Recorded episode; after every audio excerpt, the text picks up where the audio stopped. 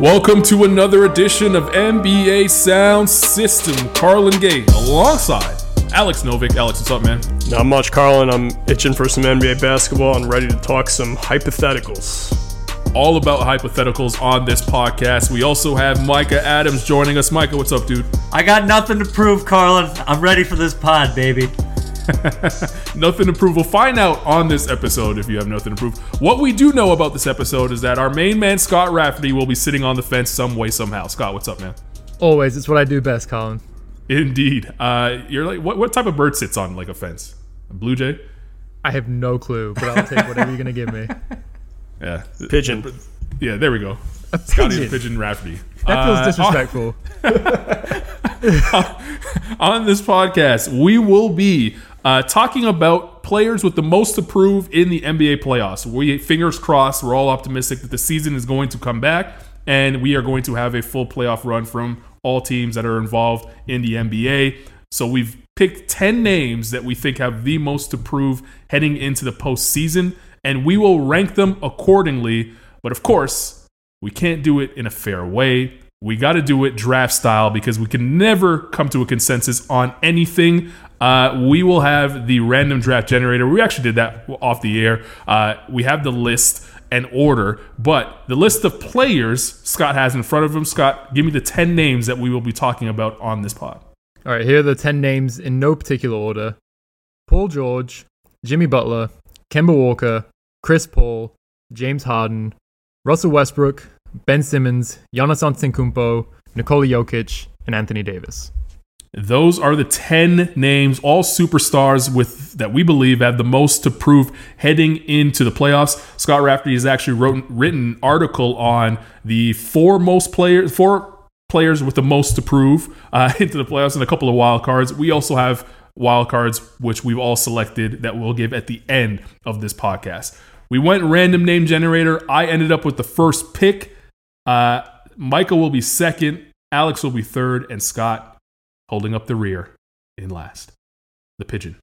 The pigeon. All right. Uh, for first, the first overall pick, no doubt in my mind, easily Russell Westbrook. On this list of ten players, I think that he has the most to prove heading into the playoffs. I don't think there's anything left for him to prove as an individual. Uh, you know, at this point of his career, he's been the league M V P, he's been an All N B A. Um, you know, he's he's. he's breaking broken records that we never thought would be broken in the past, but a lot of his uh, you know team accomplishments and that, you know how how deep he's gone in the playoffs has been kind of tied to Kevin Durant. I think he needs to kind of break out of that shadow. I think he needs to have a moment in the playoffs where it looks like he can be a part of winning, because that's always been a knock of him. The style that he plays is not a part of winning style. It's not conducive to winning. I think that for him to be recognized as the top-end player that he is, uh, he needs to have uh, success in the playoffs. And for me, that ends with a ring. So all the pressure in the world on, on Russell Westbrook heading into this playoff, from my perspective, out of the ten names that we have on this list. And that's why I put him at number one, uh, with the most to prove out of the ten guys that we have here. Yeah, Carlin, I'm, I'm with you that he should be at the top of the list. Uh And for a lot of the reasons you just said, not maybe not number one, but definitely near the top. And and the the one thing I do disagree with you on is I don't think he needs to win a ring to really prove anything. I need I think he just needs to win something without Kevin Durant. He's never won a playoff series without Kevin Durant. He's been knocked out of the first round for three straight years and played really poorly uh, in those first round series. Shot thirty-eight percent combined the last three years in the playoffs, five turnovers per game. His efficiency tanks, his turnovers go up in the playoffs every year. So, I mean, I think all what he really needs to do is just play well. And if he can lead this Rockets team even to the Western Conference Finals and play really well, or even the finals, I think that would prove something, at least to me, and, and maybe in a lot of other people's minds.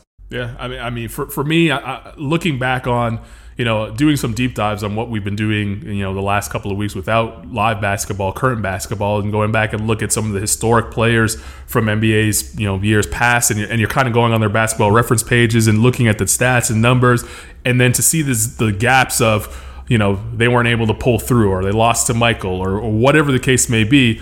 Uh, you know, Kevin Johnson's one guy that came to my mind, who, who was really nice, you know, a really nice player. Uh, you know, while we were able to grow up and watch him, people that, you know, were able to see Russell Westbrook do what he did on the basketball court right now are going to appreciate him a lot more than those who haven't seen him. But I think those who haven't seen him later on in life, if they see that he was able to pull through and win a championship, they might give his career a little bit more reverence than what he has now. One of the reasons I don't think it's I, so I I side with, with Alex here, because I actually I don't think it's championship or bust for Russell Westbrook. I I think of him as sort of like the the new Allen Iverson, where Allen Iverson never changed. He always played his way, but Allen Iverson like got to a finals. Allen Iverson got to conference finals. Russell Westbrook has not been the guy and been anywhere remotely close uh, to where Allen Iverson was able to get. I also just, one of the reasons I don't think that it's ring or bust for him is like, I, short of twenty sixteen, when him and Durant blew that three one lead to the Warriors, like what year were they supposed to go win a title? I, I, they came up short against San Antonio one year, but like their run coincide, like he's he's too young in twenty twelve, right? Where they, they get there and then they lose to LeBron, and then they trade James Harden, and then they run into this Warriors dynasty, and then Durant leaves and he's left alone by himself in Oklahoma City. So like I'm not sure there's ever been really one season outside of maybe twenty sixteen where you point to and say, you know what? Westbrook blew it. They should have won a title. For me, it has so much more to do about like, can we not, can we just shoot over forty percent in a first round series and not lose? Like, can he be the best player in a series? Can he not get outplayed by rookie Donovan Mitchell? Can he not get outplayed by Damian Lillard, C J McCollum, and Paul George in a playoff series? Like, to me, it doesn't necessarily matter that he gets a, that he puts a ring on it. It's just, can he actually play like he does in the regular season in the playoffs? And can they go anywhere uh, beyond the first round? That, to me, that's all the validation that I think Russell Westbrook uh, needs in order to kind of be viewed as as maybe he probably should be. The funny thing is that I agree with you, Micah. I don't think it's championship or bust for him. But I also agree with Colin. He's number one on my power rankings for the player who is most approved, even though I don't think it's championship or bust. And you guys kind of already, you know, laid it all out there. The big things for me is that not only has he lost three years in a row in the first round, it's that the Thunder were favored to win two of those series. And like you said, Micah, he got outplayed by a rookie in Donovan Mitchell in twenty eighteen, and then he got outplayed by Damian Lillard last year. So just that alone, he needs to step it up and prove that he can lead a team out of the first round. But secondly, and bigger picture, is that the Rockets took a huge gamble in trading for him. It wasn't just that they traded him, like Chris Paul straight up for him. They traded Chris Paul, two first-round picks, and then two pick swaps. And this is for a guy in his early thirties who relies a lot on his athleticism, and he still has three years and one hundred twenty-three million dollars on his contract. That third year is a player option. He is almost certainly going to pick that up. I don't have any doubt about that. So for him, for this, for the Rockets to have any chance of winning this trade or coming out on a, you know, the, the good side of it, Westbrook can't just completely falter in the first round again. And in that regard, I do think he has the most to prove. The flip side is that he couldn't. He probably couldn't be in a better situation to end his cold streak, because the moves that the Rockets made at the trade deadline to go small benefits him more than anyone else in the league or anyone else on that team, because it just completely plays to his strengths. So if he kind of if he plays as badly as he did over the last three years this season and they lose in the first round or something like that, I think that would hurt his legacy in a big way. I I, th- I agree with you, and that's why I think that, you know, winning a ring will help him validate that. Because for, for and, and you know, I, I like the Allen Iverson comparison, because it is right. You know, Allen Iverson played a certain way and never deviated from that, wanted to get shots up, and he was able to be successful in that role and get his team to the finals and ran up against a juggernaut that, you know, in the, in the two thousand Lakers, that was a team that they were never going to beat. But where Russ is similar in the fact that he is Russell Westbrook, he's not going to change who he is no matter what. But the difference was Allen, Allen Iverson. It was, we always gave Allen Iverson the benefit of the doubt. Like, Allen Iverson played, uh, you know, that style, and it was always, well, he didn't have enough help around him. Well, he had Larry Brown as a coach. He goes to Denver. Well, he had, you know, Carl, Carmelo Anthony was there as well, and George Karl's his coach, so they were never going to get over the mountaintop. Russell Westbrook, for every loss that they've had in the, in the playoffs, when they got to the finals, it was his fault. It wasn't Kevin Durant's fault. If they didn't get past the Golden State Warriors when they're up three one, it was his fault. It wasn't Kevin Durant's fault. When, you know, Kevin Durant leaves and goes to Golden State, it was Russell Westbrook's fault. It wasn't his. It wasn't the you know the, that the, the Thunder weren't able to you know corral Westbrook.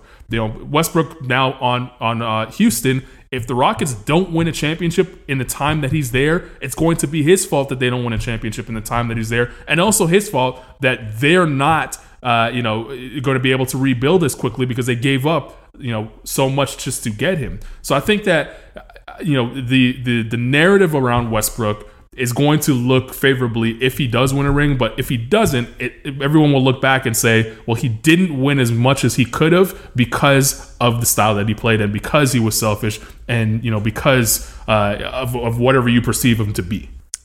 All right, who we got next?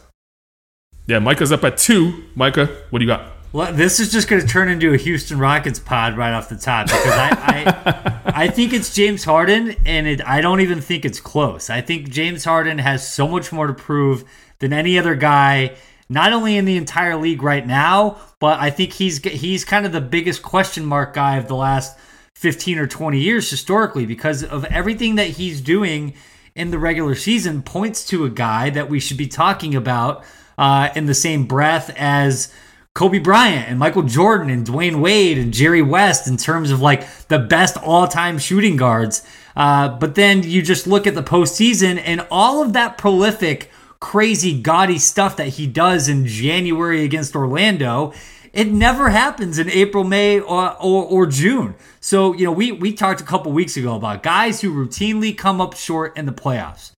James Harden, for his career, has twenty-three fifty-point games.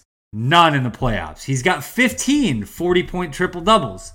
None in the playoffs. If you sort all of his best games of his career, none of his top twenty-five and only two of his top fifty have come in the playoffs. By the way, those also came in the same series in twenty fifteen against the Warriors. And like he finished second in M V P voting that year, but I, but I don't think we, we quite yet talked about James Harden then the way that we now talk about James Harden. Uh, and each of the last five seasons, his scoring average has fallen from the regular season to the playoffs. He is a, this is a guy that just has not one time, not once, elevated his play, and he's had opportunity one after another to go out and make a defining career uh, game and, and knock out someone, whether it's knocking out Golden State in twenty nineteen or twenty eighteen, or he comes up short in twenty seventeen, gets blown out uh, against the Spurs in a game Kawhi Leonard doesn't play. He gets benched in a game down the stretch against the Clippers in a crazy comeback. Like James Harden has like a top five, top ten, like all-time regular season career, and the guy, like he just doesn't do anything in the playoffs. He time and time again comes up short. That's why, to me, James Harden has way more to prove than anybody. And I actually think, unlike Russell Westbrook, I actually I, I actually do think James Harden is a ring or bust guy because I think that drastically changes how we think about him uh, sort of in the big picture. That was going to be the question I was going to ask you. I think, you know, Harden, like like Westbrook, is, you know, thirty years old. He's not getting any younger. The way that he plays is not going to be pretty later on in life. So, you know, Micah agreed, said that, you know, he's, it's not ring or bust for Westbrook. It is for Harden.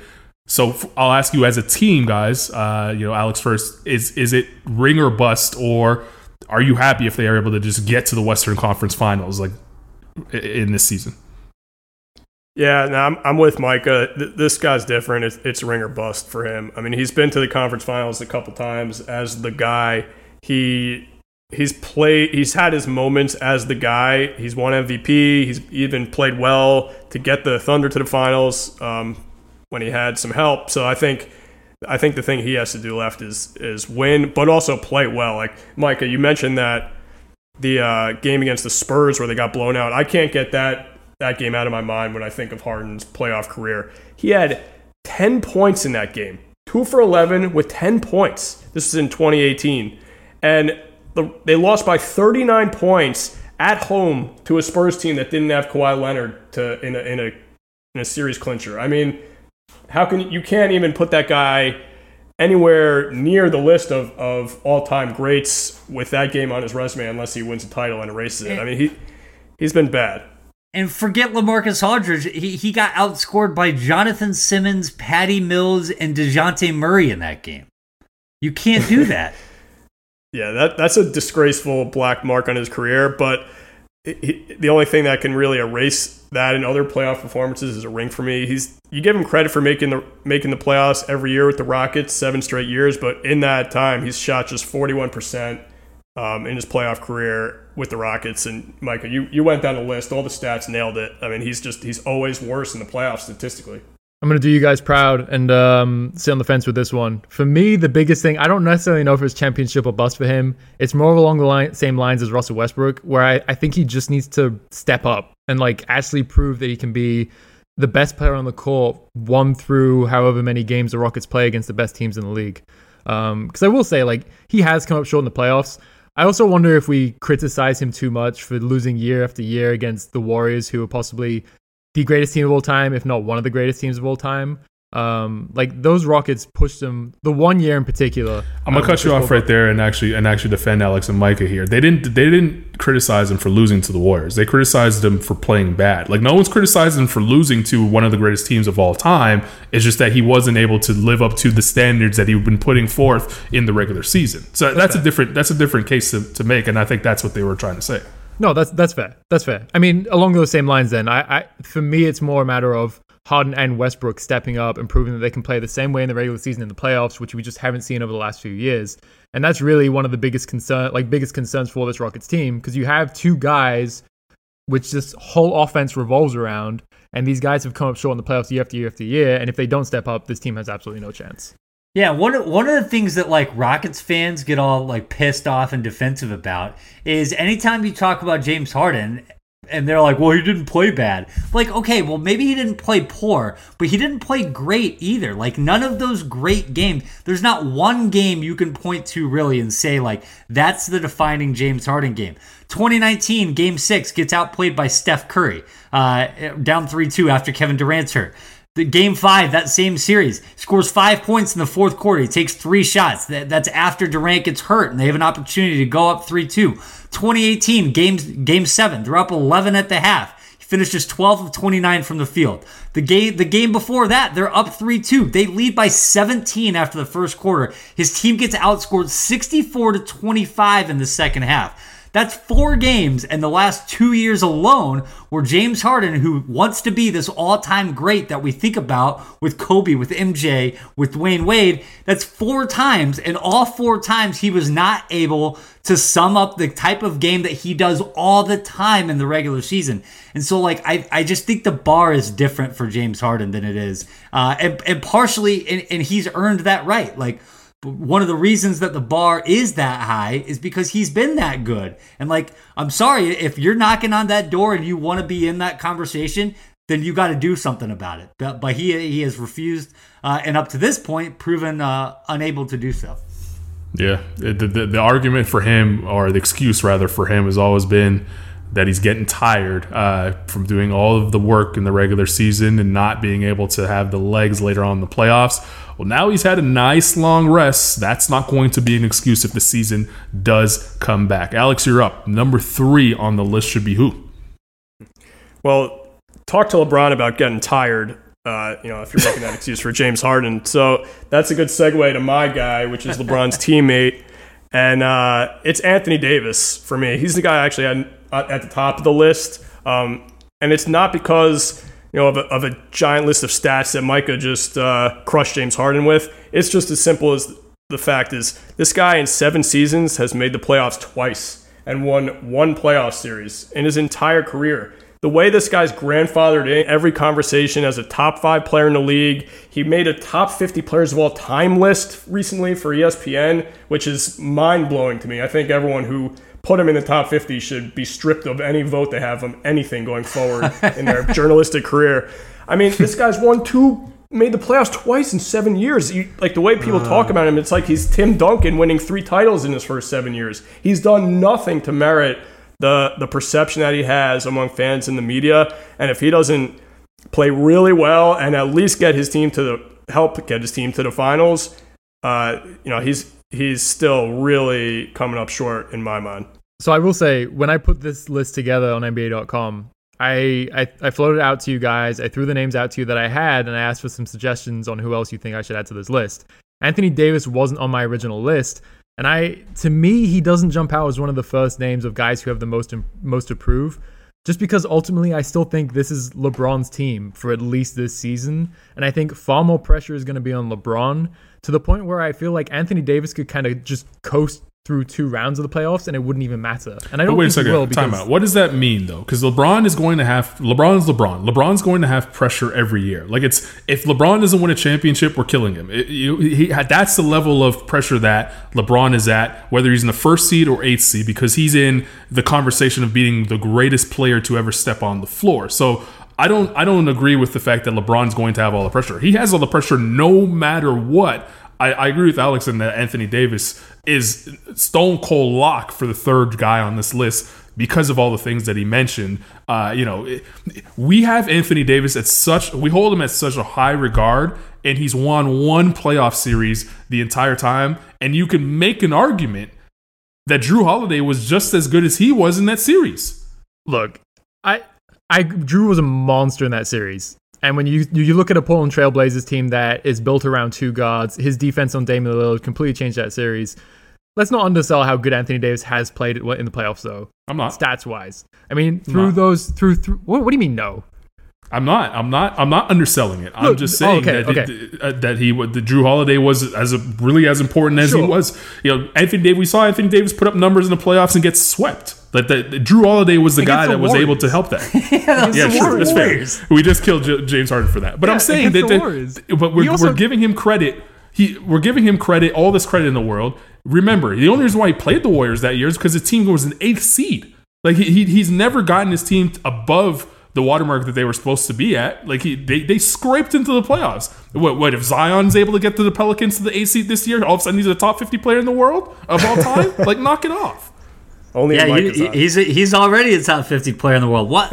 Look, I, I think I the, the one of the reasons I did not have Anthony Davis higher on this list. But I, look, I agree with you. It's a little if he if if Anthony Davis had his own team right now, he he might be number one on this list. Like, if he was still in New Orleans, then we we would need to have a serious conversation about whether or not he could ever win. But like, he's with LeBron. He's on a great team. They're they're gonna they're gonna win. Like, they're not gonna lose in the first round.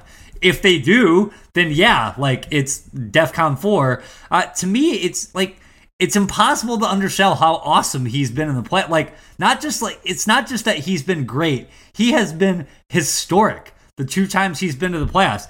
The only guy in N B A history to average more points per game than him in the playoffs is Michael Jordan. He averaged twelve point seven rebounds. That's more than Shaq, Duncan, Hakeem Robinson, Kevin Garnett, and Karl Malone. His two and a half blocks a game. More than Duncan, more than Morning, more than Ewing. It's the same as David Robinson. He averages more steals than Kawhi, Hakeem, and Draymond, and the same number as LeBron. In the box score, Anthony Davis has been absolutely unreal in the playoffs. I think his him coming up short has far more to do is a product of the teams that he's been on, which I understand, I get. Like, that's part of his responsibility is to elevate those teams uh, to somewhere beyond uh, either barely making the playoffs or, or winning once. But like, I don't know. And, and even if they do come up short this year, won't it be kind of like how in twenty eleven, Chris Bosh got a lot of crap when they lose in twenty eleven. And it was that second year where now, okay, all of a sudden the pressure is on. I don't think for the next like two months, this is when like Anthony Davis's postseason legacy is going to be sealed one way or the other. But the reason why Chris Bosh got the the the, the flack for losing at that time is because Dwyane Wade had already won. Like, Dwyane Wade doesn't hadn't hadn't had a ring at that point. It, the flack would have been on Dwyane Wade. So we've seen Dwyane Wade elevate. We haven't seen Anthony Davis elevate in deep into the playoffs. It's nice that you put up those those those stats in the first round, and all those guys that you mentioned, the only two of them don't have rings, like Karl Malone and and and Patrick Ewing. All those other guys did great things in the playoffs and were able to cap it with a ring. If the Lakers do not win this year, it's probably going to be because Anthony Davis wasn't able to elevate at the point, because we've seen LeBron James do it. He has championships, and he was able to win with lesser talent than Anthony Davis standing by his side. This is the best player LeBron James has ever played alongside. And in the prime of his career, Anthony Davis is a stone cold lock for third on this list, in my opinion. I, I will say this, by the way. I, See, I'm, I'm more on Micah's side, whereas I don't think that he has as much to prove as other guys on this list. However, his time in these playoffs will definitely come, because if they are going to beat the Clippers in a Western Conference Finals, assuming they do meet, I think he's going to be the biggest deciding factor in that series, because the Clippers don't have anyone who can match up with him. And in that situation, they would need him to step up in a, a big way. I just don't think he needs... Yeah. No one in the league has anyone that can match up with him when you're giving me this, the numbers that he's put up. No. You know, the, only the Michael Jordan scored more in the playoffs, and he has all these blocks. No one has anybody that can match Look, with him in the league. Yeah, but the difference is that other teams have no answer for LeBron James. And then when you face, when you look at the Clippers, who have Kawhi Leonard, Paul George, and Marcus Morris, who are three of probably the best LeBron defenders in the league, there's going to be, that's a lot for LeBron to get through. And when you look at that, they have no answer for Anthony Davis. That's a series where they're going to need him to step up big and perhaps be even better than LeBron. That's one that was the, my point. I, one of the things that I think will be will be fascinating to watch is not only like what Anthony Davis does alongside LeBron. I, I'm already fascinated, and, and this I it's jogging my memory because of just like watching what's happening with Kyrie Irving and a complete inability to do anything without LeBron there. Like, I'm I'm already fascinated by what the hell happens with Anthony Davis when he's not teammates with LeBron. Does he go back to making one playoff appearance in seven years and, and getting out of the first round once? Can he ever win? Like, I he's a, I think he's just like like big man Kyrie Irving on absolute freaking steroids. But I but but I like I don't know. Are we gonna learn that much about Anthony Davis in the next three? Even if they win the title, are we gonna really? Are you really gonna have a different opinion about Anthony Davis two and a half months from now than you do right now, regardless of what happens? Pro- yes. Probably not. And, and to your point that you guys have said, uh, you all kind of mentioned on this, there, there's a difference between having the most to prove or can prove the most. So in my mind, I think he has the most to prove out of all these guys, having only made the playoffs twice in seven years. And it's not just about what he's done in the play in the playoffs. Sure, he's played thirteen games and played well, but like, get those stats out of here. It's thirteen games. But it's more, it, it's it's about that he hasn't gotten there in seven years, but he cannot prove that much because of what you guys have already said, because it's he's got LeBron on his team, and it's only really going to matter, his performance is only going to really matter in the Western Conference Finals and past that. So no matter what he does, it's not going to change his legacy one way or another. So he, he can't really prove that much, but I think he has the most to prove in his career. Yeah. I don't think it. I don't think it will change. You're right. It, it, I'm not going to change my opinion on what I think Anthony Davis is right now. But when you have the conversation around Anthony Davis, he kind of gets looped into these all-time greats and hasn't done anything yet. And that's my problem with it. And I think that in this playoffs, he can certainly prove it. And by the way, don't forget, he definitely cried his way out of New Orleans to put himself in a position to win championships. He didn't put himself in a position to just win a round in the playoffs. He cried himself out of New Orleans to be alongside LeBron James because he wanted to win rings. So now you got to back that up. I am I, he he is the luckiest guy in the world that they don't have to play my guy, or will likely not have to play my guy Zion in the first round, because man, we're not doing Anthony, this, man. Because man, I they know. Might lose one game against. We're Anthony not doing Davis this. Going back to New Orleans. I'm just saying. I'm just saying. We're not doing this, Scott. You're up. Yeah, I'm. I'm we're done with that. Um.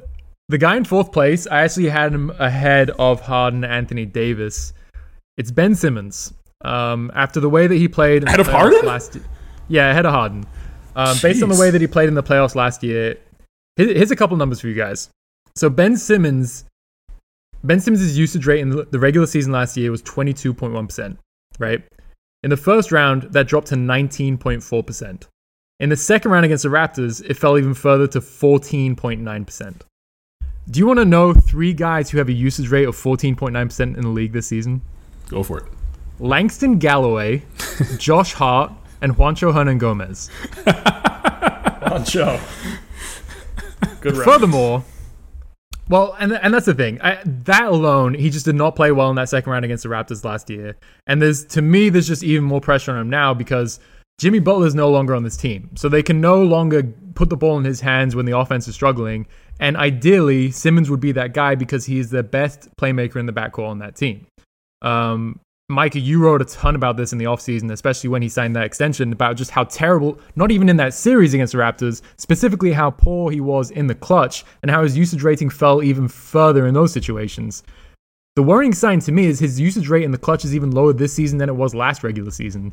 Um, and, and that that terrifies me because ultimately for the Philadelphia seventy-sixers to make any noise in the playoffs, have an extended run, it's not like they need him to be Kawhi Leonard. And every single time down the court, the ball in his hands and he needs to make a play because they have a Joel Embiid, they have a Tobias Harris, and they have an Al Horford. But for a guy at this stage in his career who just signed a five-year, one hundred fifty whatever million dollar contract it was, they can't afford for their guys to just fade into the background um, in the most important games in the season. Listen, those numbers that you just pulled up are nice. They're, they're good numbers. Well, well done with the research. They're good numbers. What are you talking about? This guy's in his second season in the N B A, and both seasons he's gotten his team, led his team to the second round. Okay, he has more playoff series wins than Anthony Davis. He's made the playoffs the same amount of times as Anthony Davis. He plays and, in the East. What are we doing? But he's made the playoffs both seasons. He's made the playoffs as many times as Kemba Walker, also on this list. I wish I had taken more time to prepare because I guarantee you that every guy every guy on this list and, and what they did through two seasons of their career, I guarantee Ben Simmons has if, as much or if not more playoff series wins than any of them. And his numbers are, are great. If, his box score numbers, yeah. If you go into the deep dive that you just did, you can point out some flaws for sure. But the guy's twenty-three and has been in the league two seasons. He's got his fans booing him at home. And then goes goes out and scores thirty-one points. I mean, this guy has gotten so much flack for just being his second year in the league, and I, I just think it's so undeserved. You got to let this guy's career yeah. develop a little bit. one hundred percent. There's at least four more names on this list that could go above Ben Simmons with, with ease. I mean, he should not be fourth on this list. That's nuts. I do agree with you in the fact that he has to find a way to contribute offensively, but let's not overlook what he does defensively. I think this season people are only starting to realize how good he's been on the defensive end. And I can't remember, one of us, I think it was you, Micah, that brought up uh, what he did against Kawhi Leonard last year in, in the postseason, what, in, in that game seven, when, when Kawhi Leonard was going crazy and had forty-one points just to scrape by that, you know, Sixers team. That one shot has made, no team has suffered more or had, had has had a bigger turnaround more than the Philadelphia Sixers, probably in N B A history, than them from losing by one four bounce shot. I mean, if that shot misses, there's a chance that they get past that team and we're looking completely different at Ben Simmons. We're saying, oh, Ben Simmons did a great job of locking down Kawhi Leonard, who was going bonkers. Like, this is, yeah, there's four names on this list easily. Probably the rest of the list could go above Ben Simmons. Oh, you're, stop. You're wild here. You're oh, wild. stop. He was last what, on my list. I, one of the things that I think is really interesting about Ben Simmons, and we talk about that shot. I think we, we were talking about this the other day about sort of like what if what if Kawhi had missed, right? And so you fast forward like a month after that, and like Fred VanVleet's like a guy that's getting like Finals M V P votes, and people think of him as like this like amazing like bench guard who they just can't wait to get his own team. That guy at that game, he was maybe the worst player in the entire league in the playoffs uh, up through that second point.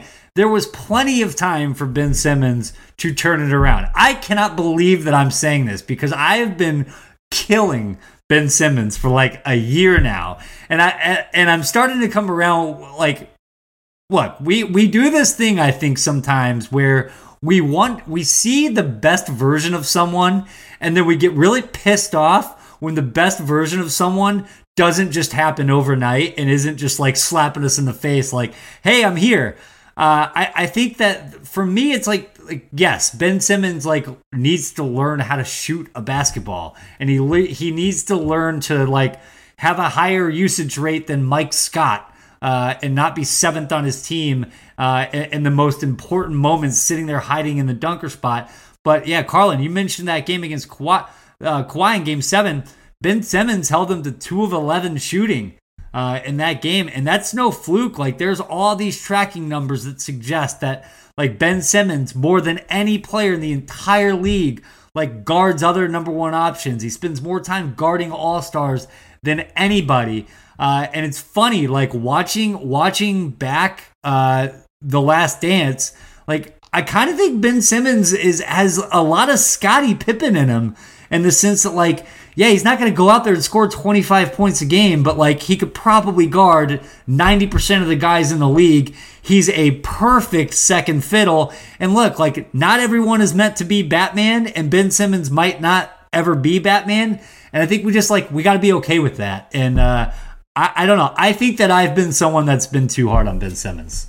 Yeah, I can't believe you're defending him the way that you are right now. I can't either. This is, this is shocking. Felt good. Wow. This, this is like shocking. a good, this like a soft. therapy. It's a therapy session. I, I was like months ago we were talking about, oh, they should trade Ben Simmons. Where do you guys still sit on that? No. I might have put no. it off a little bit on that. Yeah, I, I, I'm always on the fence on the side of keep him. Like, it'd be silly to trade a guy uh, that is as good as he is just because he can't hit the three. Okay, I, I think that's putting it a little too simply, but but that's fine. It comes down to comes down to the simplest form. Uh, sure. All right, I'm up. Number five. I can't. I still can't believe Ben Simmons is four on this list. Uh, I was tossing up uh, for this one two names. It, it was between, for me, Kemba Walker and Jimmy Butler uh, from the remaining guys on this list. I think I'm leaning more towards Kemba Walker here, just because in he's never been in a playoff series or a playoff situation where he's had to really prove anything, and now he's going to go right into the, the fire. Like, this is his, this is his time. He left Charlotte not only, you know, because he could have made a lot more money in Charlotte. He left Charlotte to win. He left Charlotte to participate and be a part of the postseason. He left Charlotte to go to Boston, a good team, to contribute to their winning. And I think that he has a lot to prove when it comes to the postseason. We know about him as a borderline all-star and and every and every other thing. And he almost ended up being a max, super max player.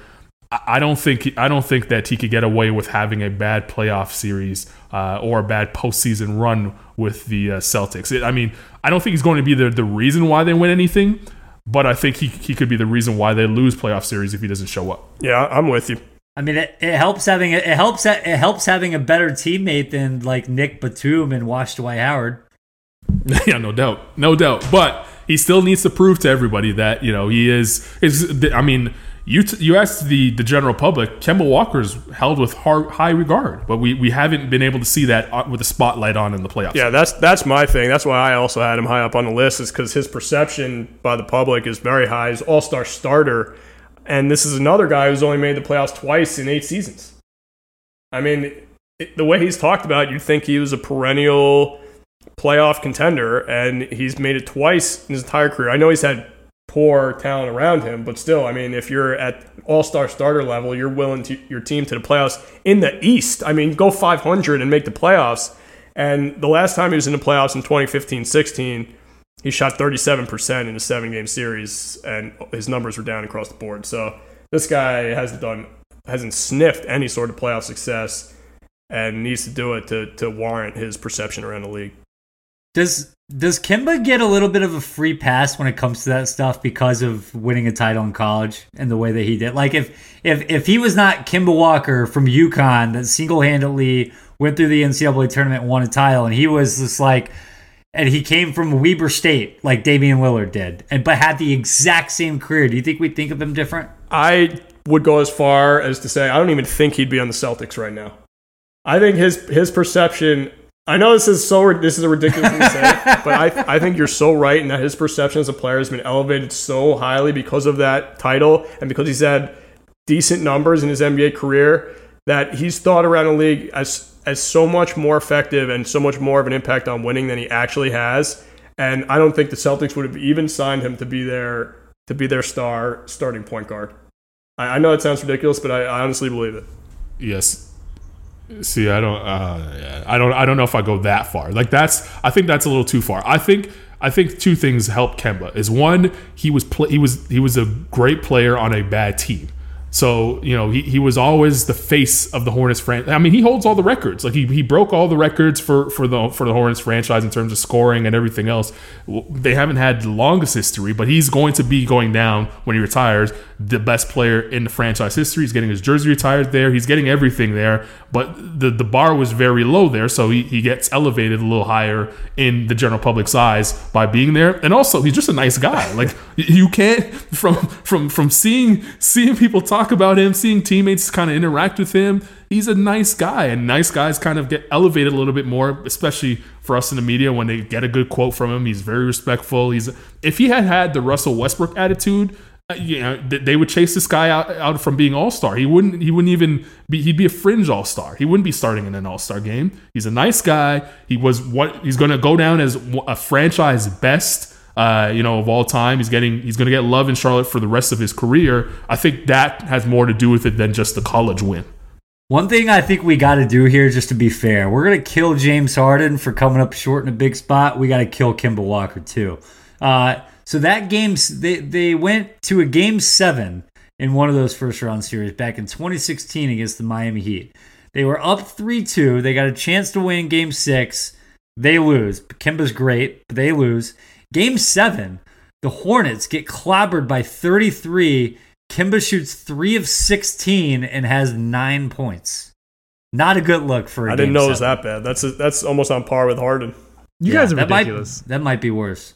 You guys are ridiculous. Why is that ridiculous? Why is that ridiculous? I'm sorry. Is this a participation award? Where you? This is not the Y M C A, Scott. It's the National Basketball Association. You're going to be a franchise player, greatest player of all time. How about show up in a big spot once or twice, huh? This is ridiculous. Kemba Walker was last on my list, and I didn't even want to put him on my list. I had Jayson Tatum instead because this is Jayson Tatum's team. He was incredible in the playoffs as a rookie. He was terrible in the second year. I want to see what the real Jayson Tatum is capable of doing with on a team when it's himself. Look, Kemba Walker was miscast as the number one option on the Hornets. The guy was never meant to be a number one option on like a playoff team or a contending team. So now he's the second or third option on a team, which is perfectly suited for him. I, I really don't think there's as much pressure as you guys are putting on him. And also, sorry for a guy who struggled to score in games in his first really important game of his career, who also, by the way, is a six foot guard who is really, it's really hard to score for those guys in the N B A when all the attention is on them. Like, so you're saying a twenty-one-year-old who's been in the league for three seasons has more to prove than a thirty-year-old guy who's made the playoffs twice in eight seasons but has made four All-Star games, has been an All-Star starter, and is, is constantly talked about as one of the best players in the in the conference? Yeah, look. Look, I don't think he's constantly talked about as one of the best players in the league. And a big reason why he was an All-Star in the Eastern Conference is because the guard spot on the Eastern Conference All-Star list is not that great. I don't look at Kemba Walker as this like super duper star that you guys are kind of making him out to be, or like the way that he's talked about. To me, he's he's a borderline all-star, a really good player, and a guy who can start on a contending team like the Celtics, but I don't think like he's going to make or break a Celtics run. Didn't say he was going to make it. He didn't say he was going to break it, but he can definitely make it. Like he's he is a right. second option, no question about it. They're not going to win a championship because Kemba Walker is great, but they can certainly lose in a playoff series if he's bad or if he has if he has those numbers that Michael just brought up in a game seven, and and Jayson Tatum is great, they're out. I'm sorry, they're not getting not, past. Not necessarily. They're not getting past anybody in the East. That's not true. They have Jaylen Brown and Gordon Hayward. It, him shooting badly in a playoff game doesn't necessarily mean that they're going to lose. This team is deep. So are you saying he was miscast as the number one option when really he should be a fourth option? Because you're just talking I, I about didn't, I didn't how say he can option. Sit here and crap the bed and it doesn't matter. It doesn't matter as much because the whole offense doesn't revolve around him like it did in Charlotte. There's other guys who can pick up the slack, so there's not as much pressure on him. I also want like- to correct. I also want to correct one thing you said. Uh, wh- why are you guys making him out to be the super duper star? Trust me, none of us are making Kemba Walker out to be a super duper star. No, the way that you're talking about him though is that like he's mentioned as like the pantheon of all- of point guards in the league right now. Well, wait a second, Mister Moneybags. The dude signed a max contract.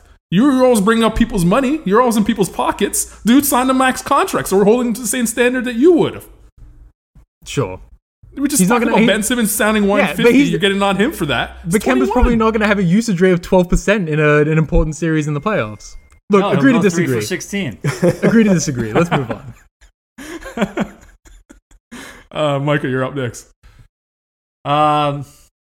All right, I'm pulling it up. So I think that there's a really interesting thing going on with Jimmy Butler where people kind of cast Jimmy Butler as this like absolute like killer, like this dog that you want in a playoff series. Like go to go toe to toe with anyone. You can win with Jimmy Butler as your guy.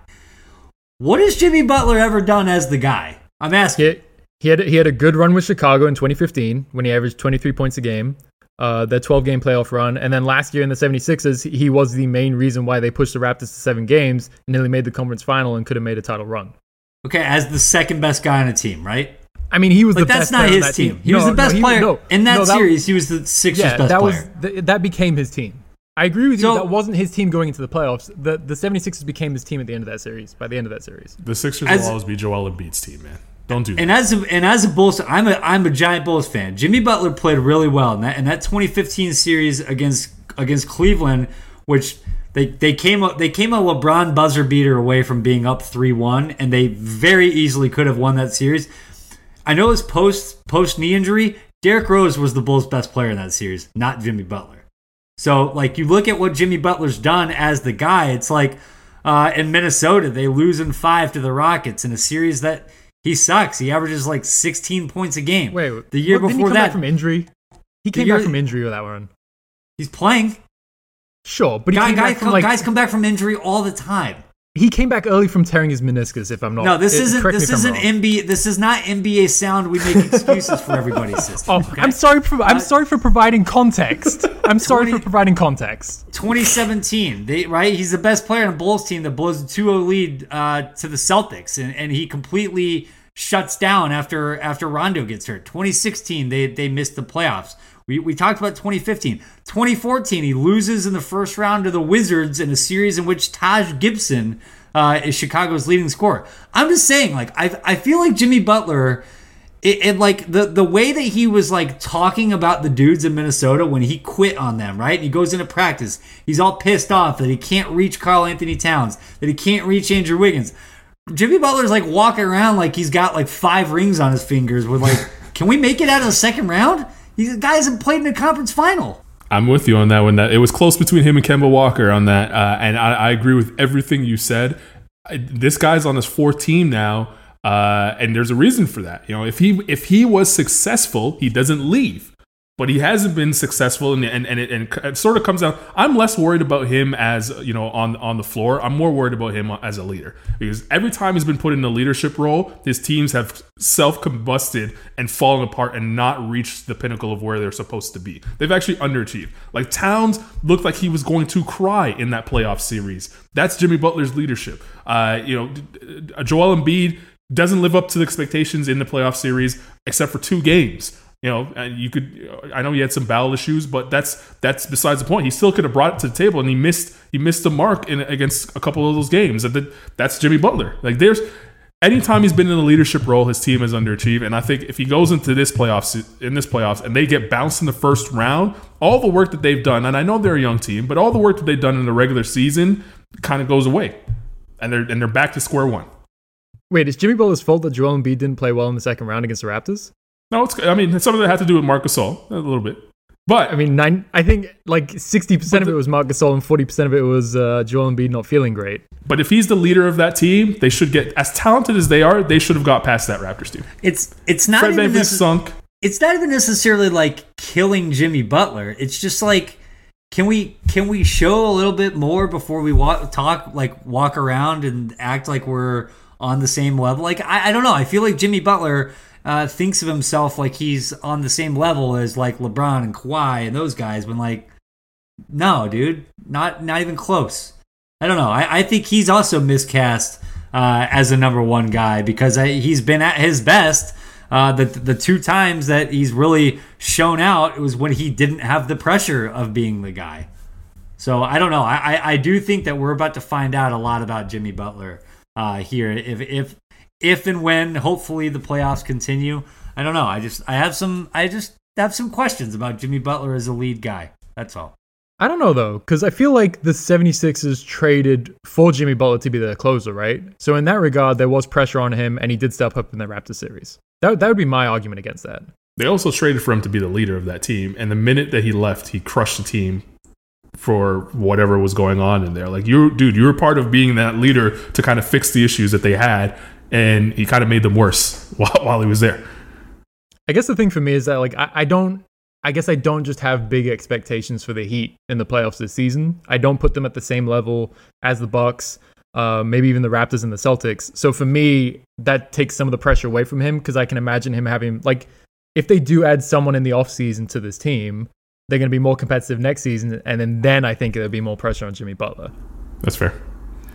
Uh, Alex, uh, first of all, I love getting the uh, getting the cameo here from from Micah's uh, daughter Gracie. This is what happens when we're uh, on isolation trying to do a podcast. But uh, the the door the door the door opened and there was a two-year-old jumping up and down yelling "Daddy!" I thought she was about to come steal steal the headphones and jump on the pod.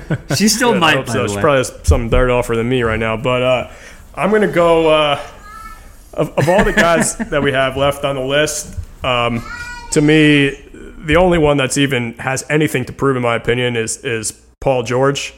Uh, he he's a guy that he hasn't gotten out of the first round since twenty thirteen fourteen. Okay, he and twenty thirteen fourteen is when he finally announced himself as a star in this league, um, a star that I think has been elevated a little bit too highly in a lot of people's minds. But since that year, when he's been a guy, the guy type guy, he has not gotten out of the first round of the playoffs, and he has not played well in the playoffs. He's shot pretty inefficiently. I know he was hurt last year, but he was not good. Um, so now he's going to have a lot of eyes on him. He's probably going to get to the Western Conference Finals if this playoffs uh, gets started, and and if he doesn't perform well, I think the narrative on him is going to flip cr- pretty quickly. I uh, he, I think he's appropriately placed right there at seven on this list. I, I don't think I could have had him in the top five. I think he's appropriately placed. I might have, I might have put Ben Simmons behind him. Uh, Ben Simmons might be a little too high, but you're right. Uh, everything you said. The one thing I would say though about Paul George, and to give him some some sort of bail here, is one, we saw him as the guy, and he went toe to toe with a really tough Heat team, and you you'd be struggling to to think of who else was on that team beside him. And he really carried them, uh, you know, through the Eastern Conference playoffs. And he wasn't Paul George yet. Gets through the injury, uh, and then and then comes back and still plays at a high level. Last season, dude was third in M V P voting and backed that up in the playoffs with two sh- broken shoulders. Like, I mean, I I'm giving Paul George uh, a little bit of the benefit of the doubt for what he's done in the past, and now the fact that he does not have to be the man. Uh, he's going. He's playing against, you know, arguably the best player in the playing alongside. Sorry, the arguably the best player in the league. He's on a really good team. Sometimes he I, on this Clipper team. There's going to be times in the playoffs where he's probably going to be the fourth best player on the team, and they're still going to win. I just don't think I, I, I put too much pressure on him because uh, I've seen him perform at a high level. Don't do David West like that, though. You, you can't. They were good teams. Yeah, those Pacers teams were good, man. Yeah, he, those Pacers teams were good. George yeah, Hill, do- Roy Hibbert. Roy Hibbert was good back then, too. I know he's like a punching bag at this point. David West. You guys are bringing up, though. Like, come on. Yeah, but that, that, was good, right that was a I, good I team. Love David West, but we're talking about we're we're talking about a Heat team that had three Hall of Famers on it. David West, David West, Roy Hibbert, and George Hill. What are we doing here? And Paul George was a, a baby one, at that time. One thing I do want to say about Paul George, because I, I, I think that you're the, kind of both things can be true, right? Like, he hasn't been out of the first round since twenty fourteen. But, like, he also, like, went to, toe-to-toe with LeBron. He's got some bad marks on him, though. So, twenty seventeen, game one against the Cavs, C J Miles takes the last shot at the end. Paul George afterwards says, quote, "In situations like that, I gotta get the last shot." Care to know what Paul George is for his career on game-tying or go-ahead shots in the final ten seconds prior to going to Over. Oklahoma City? It's Care to good. Guess, anyone? It's... It's something like two for eighteen. I, I can't remember exactly. Two, two for twenty-nine. Okay? Talk about, like, it's the whole Jimmy Butler thing, right? Where it's like, if you're going to talk like that, at least be somebody that, like, has the accolades to back it up. And, like, I don't know. So I, I just wanted to throw that one little caveat out there. And, and by the way, also, twenty eighteen, uh, when they got bounced by the Jazz, Paul George was, he was off. He was two for sixteen.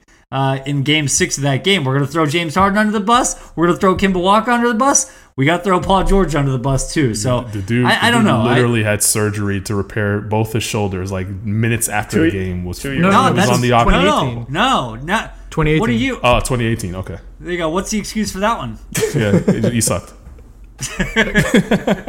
Colin, Colin, I liked how you said you you wouldn't have him on your top five of my list because I had him fourth on my list.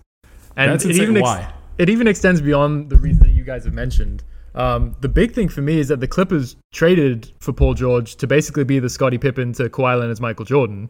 And the amount of stuff they gave up for him, granted, it's a, there's a little bit of a caveat to it, because had they not given as much up as they had, they might not have gotten Kawhi Leonard. So it's almost like they paid this price for both of them. At the same time, they did give up four unprotected first-round picks, one protected first-round pick, and then two pick swaps to get Paul George.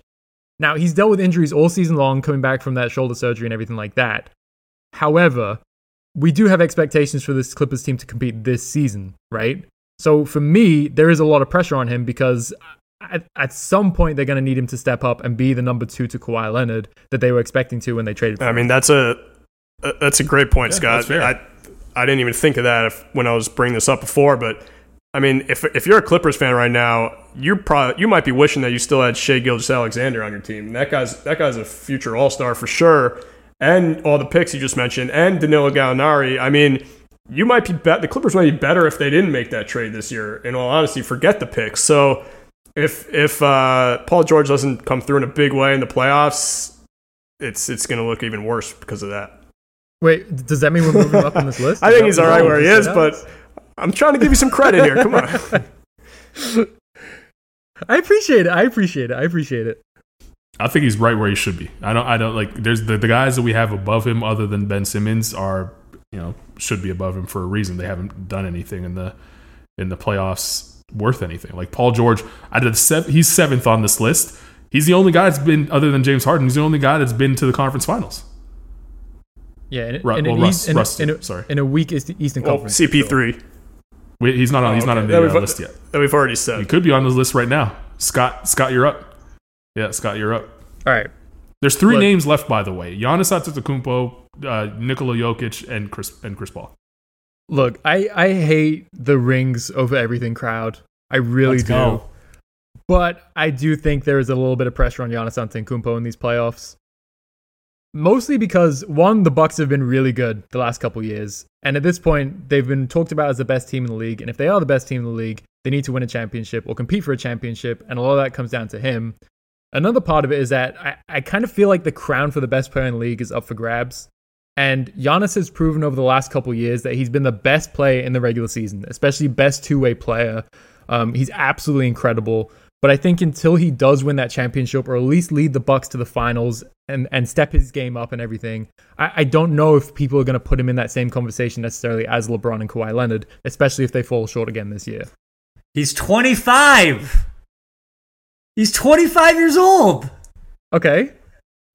What are but we doing? Talking, but we're talking about him as being the best player in the league. At some point, if that's the conversation, like he's going to have to do it in the playoffs.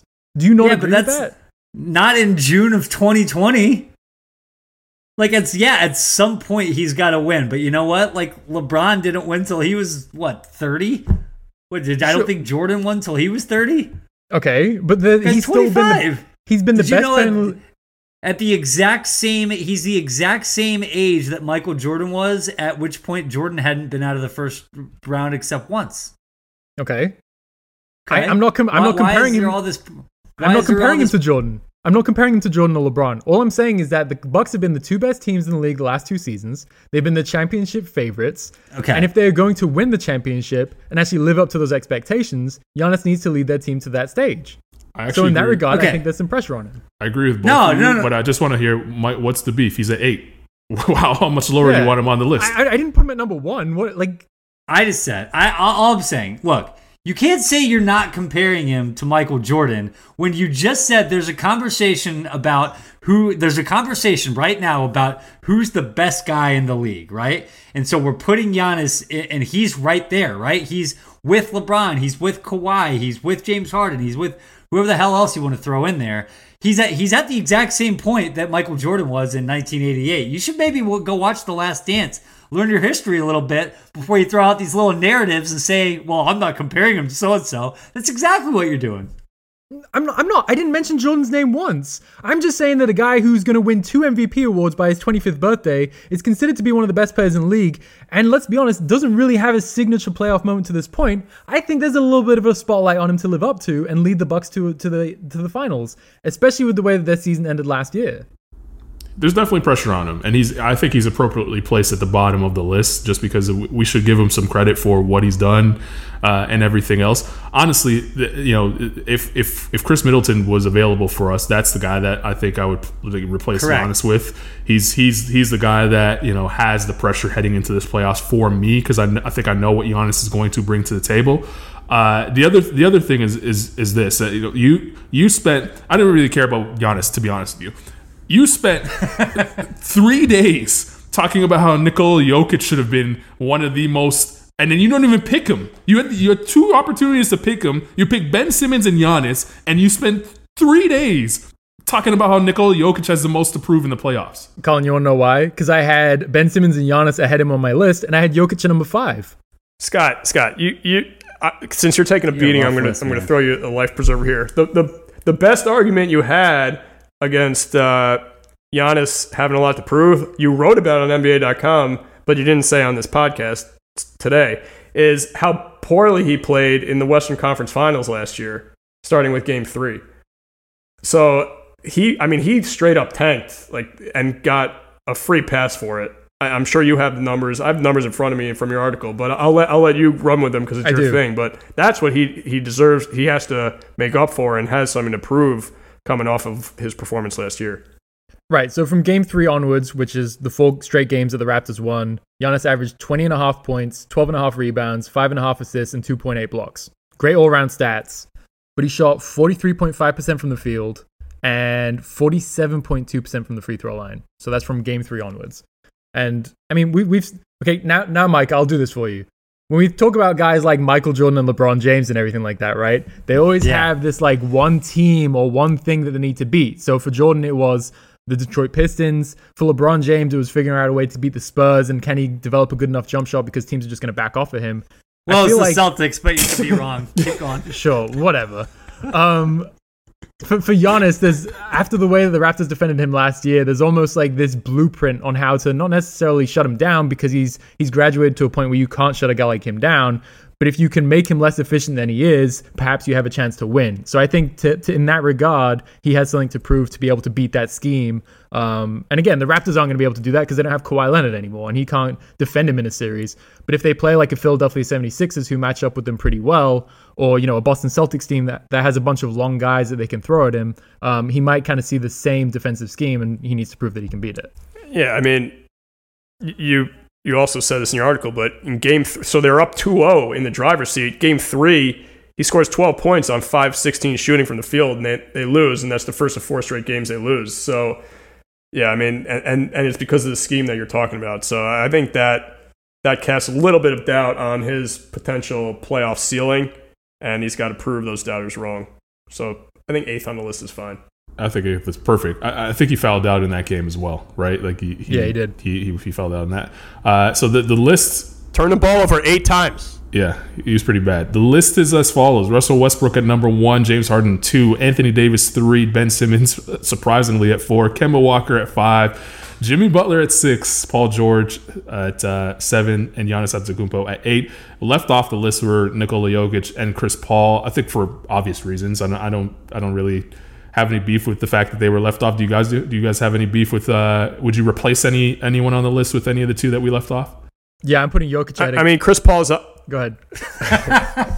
you you can get you can get to Jokic. You you you crush these young guys, man. You got to give these young guys a break. But Chris Paul, obviously, everyone is always gonna gonna hate on because he doesn't have the ring.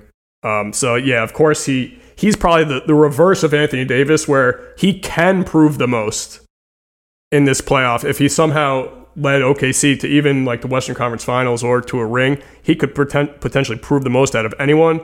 Um, but he's been so good in his career. He, he's the the Thunder so much better than most people, not me, but most people expecting them to be this year, that uh, I think he gets a pass for the most part in these playoffs. C P three. Alex might need Tommy John after patting himself on the back there on that uh, that, that last take. Uh, All right, wild cards. Let's run around quickly and, and, and drop some wild cards. Who wants to go first? All right, don't run some, out all at once. No, can we can we put some pressure on Rudy Gobert's name? Is that your wild card? Rudy Gobert's my wild card because right. I, I think that we're at a real uh, kind of important point here where, look, I, no one's he doesn't have the game that he's going to go out there and anyone's going to expect him to carry a team in a series or score twenty-five or twenty or whatever. Like, that, like that's Donovan Mitchell's job. But I do think we're at a point where, like, if Rudy Gobert can't completely control a game or a series defensively, uh, then, like, why are we kind of building a team around him as a foundational piece? I think Gobert is kind of in a weird, like, I'm not going to say he's going to be Roy Hibbert and, like, out of the league in two or three years because uh, he's just, he's, I won't do, he's that's disrespectful. He's a two-time uh, defensive player of the year. But I, I just, I don't know. I, we're at a weird point where I'm starting to wonder and question just, like, how valuable someone like Rudy Gobert is uh, when the ultimate goal is to win big in the playoffs. It's a good one. Not mad at it. I, I, I'm just happy. I'm just happy you didn't go the uh, the COVID route with uh, Rudy Gobert. I, I, I was about to. I was about to jump on you, but but you, you handled it well. I, I'm a family man. I've softened up here in the last two months. Go ahead, Scott. You're next. Oh, I'm next. Um, this is a good. This is good because uh, Alex can follow up and get really mad about me for for picking this guy. Um, Pas- Pascal Siakam made my initial list. Hey, another young guy you guys can crush me about. Um, but just to me, he struggled this season to kind of elevate his game to the same level as other stars in head-to-head matchups. So for me, if the Raptors are going to make another run, maybe not to the finals, I don't expect them to go to the finals, but the Eastern Conference Finals, they're going to need Pascal Siakam to be the best player on the court for at least two series, and he's going to have to go head-to-head against guys like Jayson Tatum, Joel Embiid, Ben Simmons, and Jimmy Butler. So in that regard, I do think he has a spotlight on him.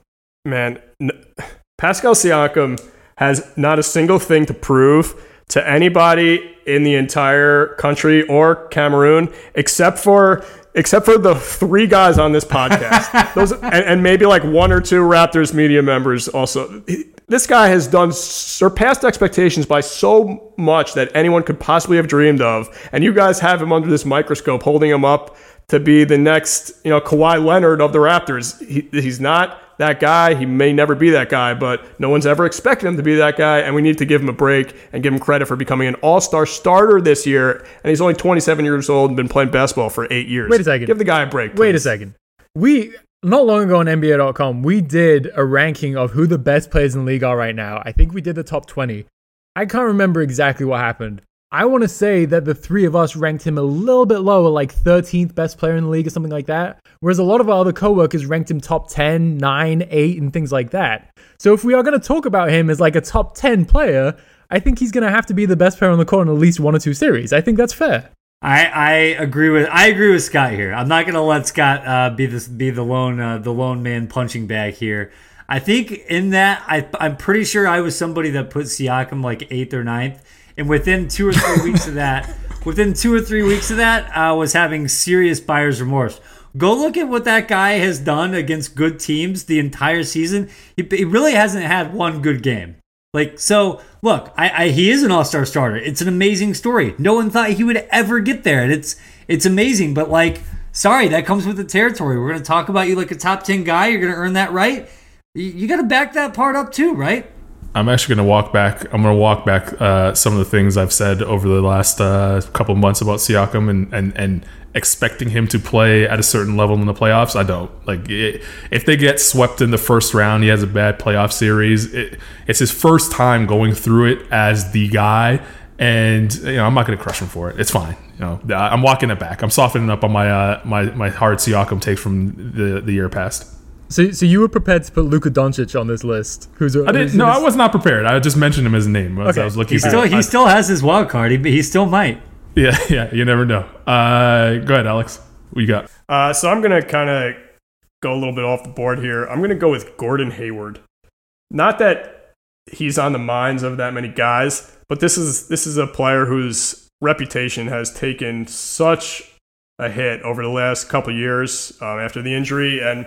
People were writing him off as even like like a role player in the N B A or a starting caliber player in the N B A. He's had a really good bounce back season, and I think everything we've just talked about, the other Celtics guys like Kemba not maybe not being a number one option, Tatum and Brown being young, he actually has a chance to take a real leadership role in this team and get back to the point where in twenty seventeen for the Jazz, when the Jazz got to, got to the second round, he averaged twenty-four points a game, six rebounds, th- three assists. I mean, this was a bona fide like N B A star just as recently as twenty seventeen, leading his team in the playoffs. So he's in the he's in the category of can prove a lot if he can have a, a similar performance um, to what he's had in the past. I'm not, I'm not mad at that, I, but I, and uh, but I still think that, you know, Kemba's the the guy there that, that has a, a little bit more improve. And you, you're right, it's it's crazy to see how much he's fallen off. Because when he was a free agent, I mean, twenty-nine other teams were clamoring for a guy of his caliber. Like, he was an all-star, and I know the injury changed him a bit, but to see how, how far he's fallen off is crazy.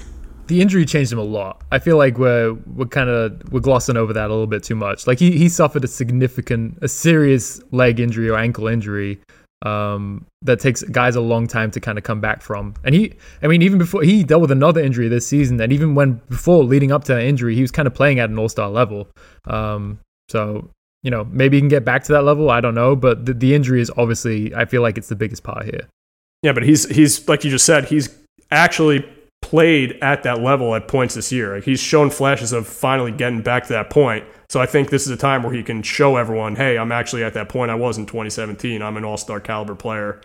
And I, I and we're talking about most approved. This is when he can prove it. I yeah. will say a, a tricky part about that, though, is that I feel like there was still quite a lot up in the air, or the pecking order like wasn't clear on the Boston Celtics at the start of the season, right? Because you look, it, he got injured by the eighth game of the season. But after all that time he missed and everything, a lot changed. Namely, Jayson Tatum become an, became an absolute superstar and one of the top ten players in the league. And I think that's probably bumped Gordon Hayward down on the pecking order to the point where, like, he just might not have the opportunities he needs to prove to be an all-star anymore.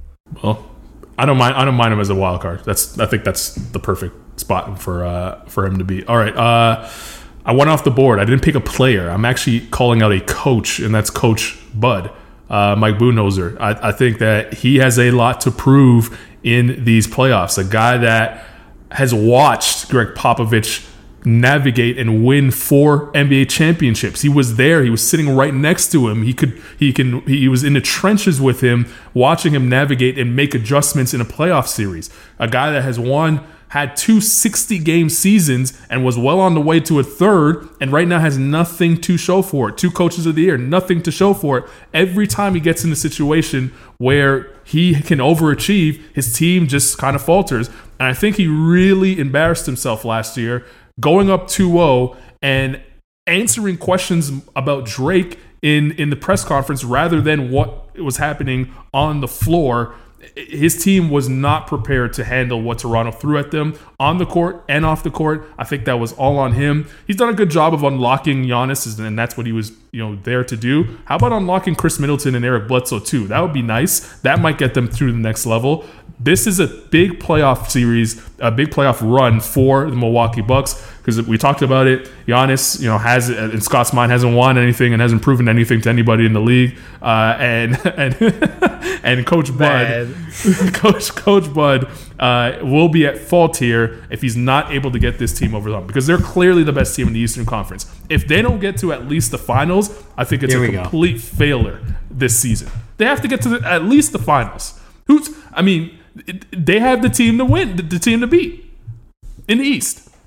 I can't believe that I've been getting crushed this whole podcast. Colin mentions a coach for players who have the most to prove in the playoffs, and, it's, and it's crickets from you guys. Crickets.